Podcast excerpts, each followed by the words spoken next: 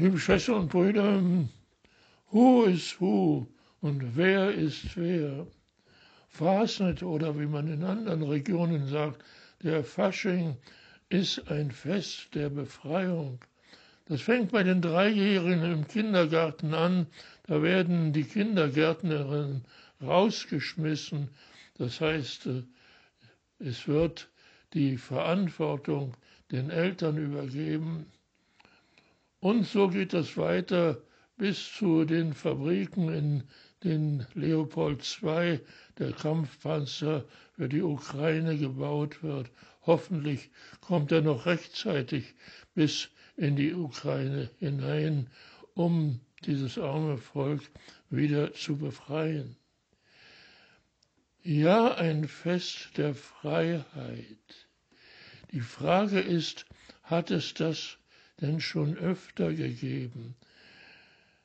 Dass man sich umzieht, ja, schöne Kleider, hässliche Kleider, teure Kleider, billige Kleider, ja, das war schon doch in vielen anderen Jahrhunderten so. Und wenn wir auf das Evangelium von dem heutigen Tage, wenige Tage vor der Fastnacht und wenige Tage vor dem Aschermittwoch schauen, dann werden wir sehen, das hat auch damit etwas zu tun. 2000 Jahre vorher. Was ist da ähnlich zu dem, was wir in diesen Tagen erleben und feiern? Jesus ist mit seinen Jüngern unterwegs. Er ist jetzt erwachsen geworden. Er ist bekannt geworden. So bekannt, dass man gar nicht recht weiß, wer er eigentlich ist.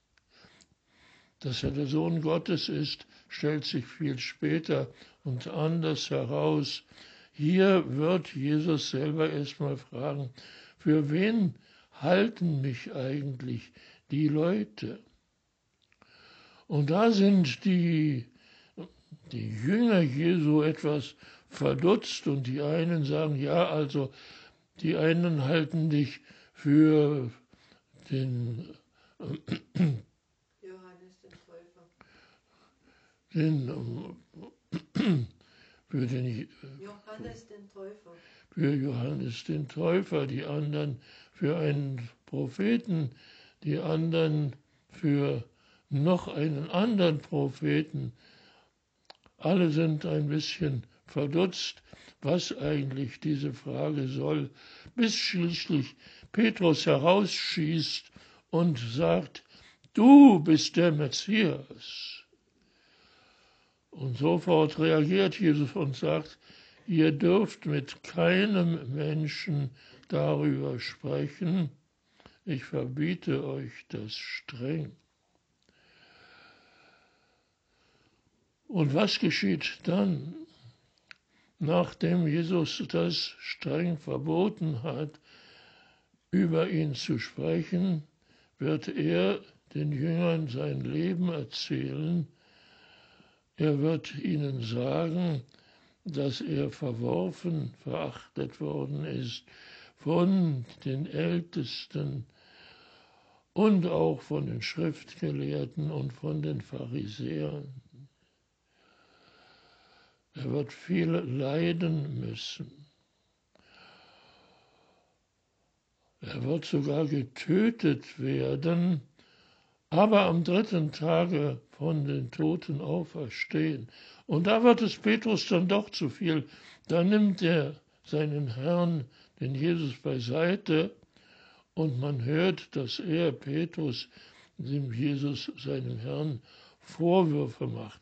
So dürfte er doch schließlich nicht reden und was er ihm alles noch vorwirft.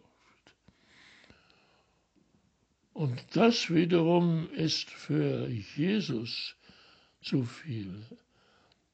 Jesus sagt, nachdem er die Jünger einen nach dem anderen streng angesehen hat,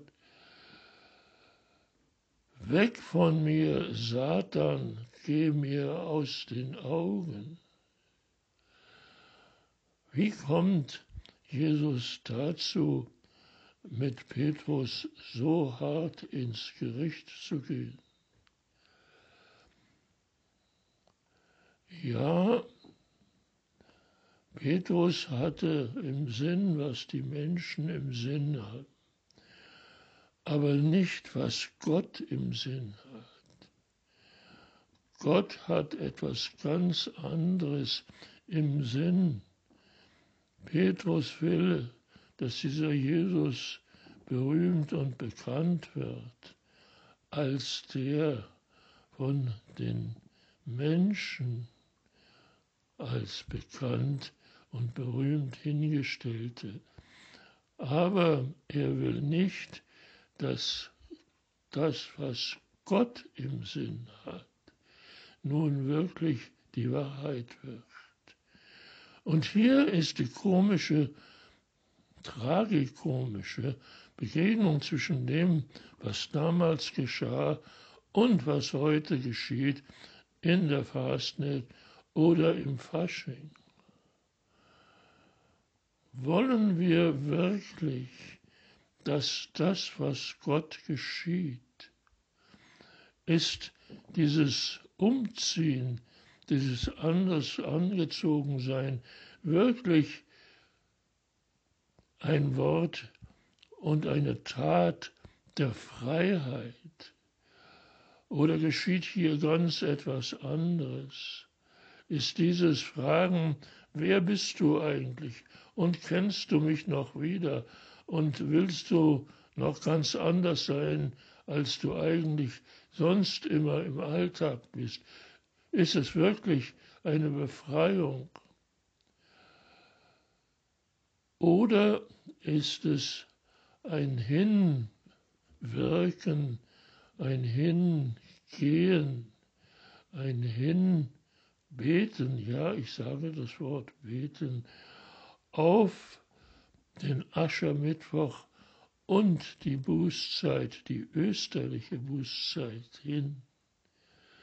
Hier ist die Frage an uns, was wollen wir? Wollen wir unsere Freiheit? Wollen wir das, was die Menschen im Sinn haben?